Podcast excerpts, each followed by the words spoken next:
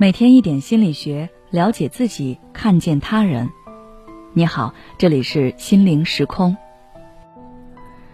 今天想跟大家分享的是，生活中岁月静好，网络上指指点点。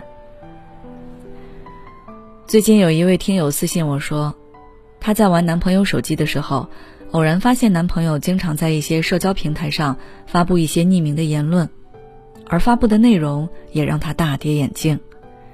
基本都是一些愤世嫉俗的话，或者是恶意揣测，甚至是辱骂一些公众人物。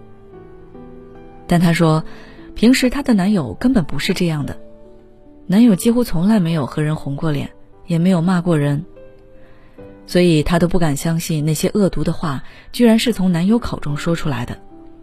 她感觉好像自己从来没有了解过男友。的确。有的人平时在生活中一副岁月静好的样子，但在网络上却戾气横生，一会儿辱骂那个，一会儿指点这个，似乎什么人什么事情都入不了他的眼。为什么会这样呢？结合心理学知识与一些生活经验，我总结了以下几种原因。第一，网络的隐匿性，很多人会选择在网上发泄。是因为互联网本身就有一定的隐匿性，在生活中，有的人过得不是很如意，生活中充满了负能量，攻击性很强。这时候，谩骂就成了他们发泄自身不满的一种方式。但是，受到社会道德和法律的约束，以及人际关系和他人印象的影响，他们不想破坏自己在他人心目中的形象。所以在现实中温文尔雅，在网络上就肆无忌惮了。因为在网络上，别人不知道他们是谁，他们发表的那些言论，自然不会对他们的形象和生活产生太多的负面影响。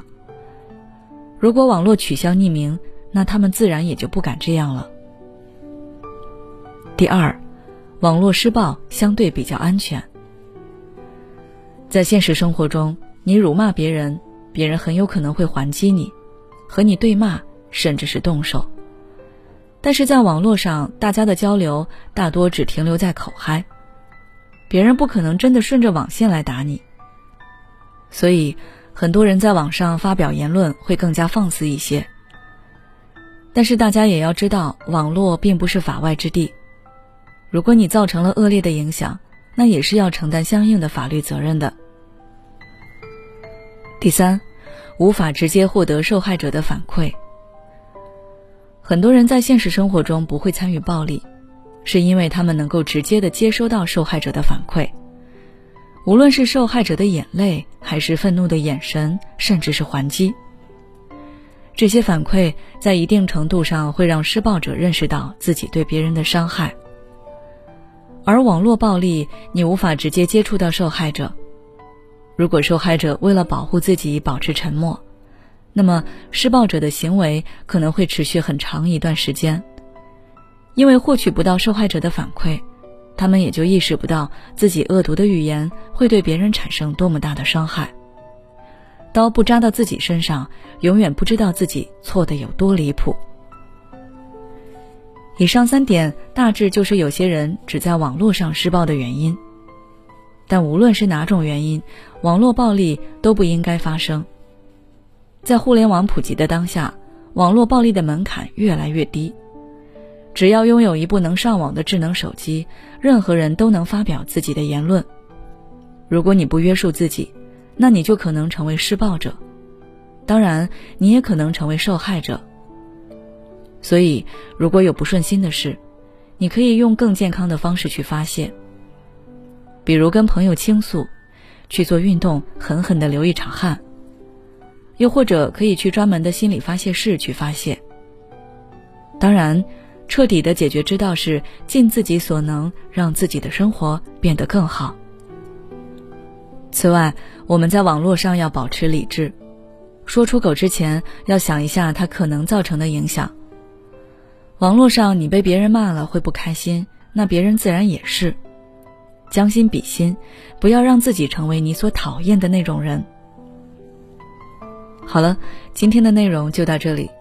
如果你想要了解更多有关于心理学方面的内容，欢迎关注我们的微信公众号“心灵时空”，后台回复“网络暴力”就可以了。每当我们感叹生活真难的时候，现实却又告诉我们，生活还能更难。工作、事业、爱人、孩子、父母亲朋，这一切的一切，就像一张大网一样，把你层层束缚其中。你经历了疲惫、辛苦、无奈，还有悲痛。如果你只是一个人默默承受，那你迟早会崩溃。心灵时空组建了专业的心理救援队。每位咨询师都拥有超过二十年以上的咨询经验，只要你需要，我们就在。微信关注“心灵时空”，后台回复“咨询”就可以体验十五分钟心理清诊了。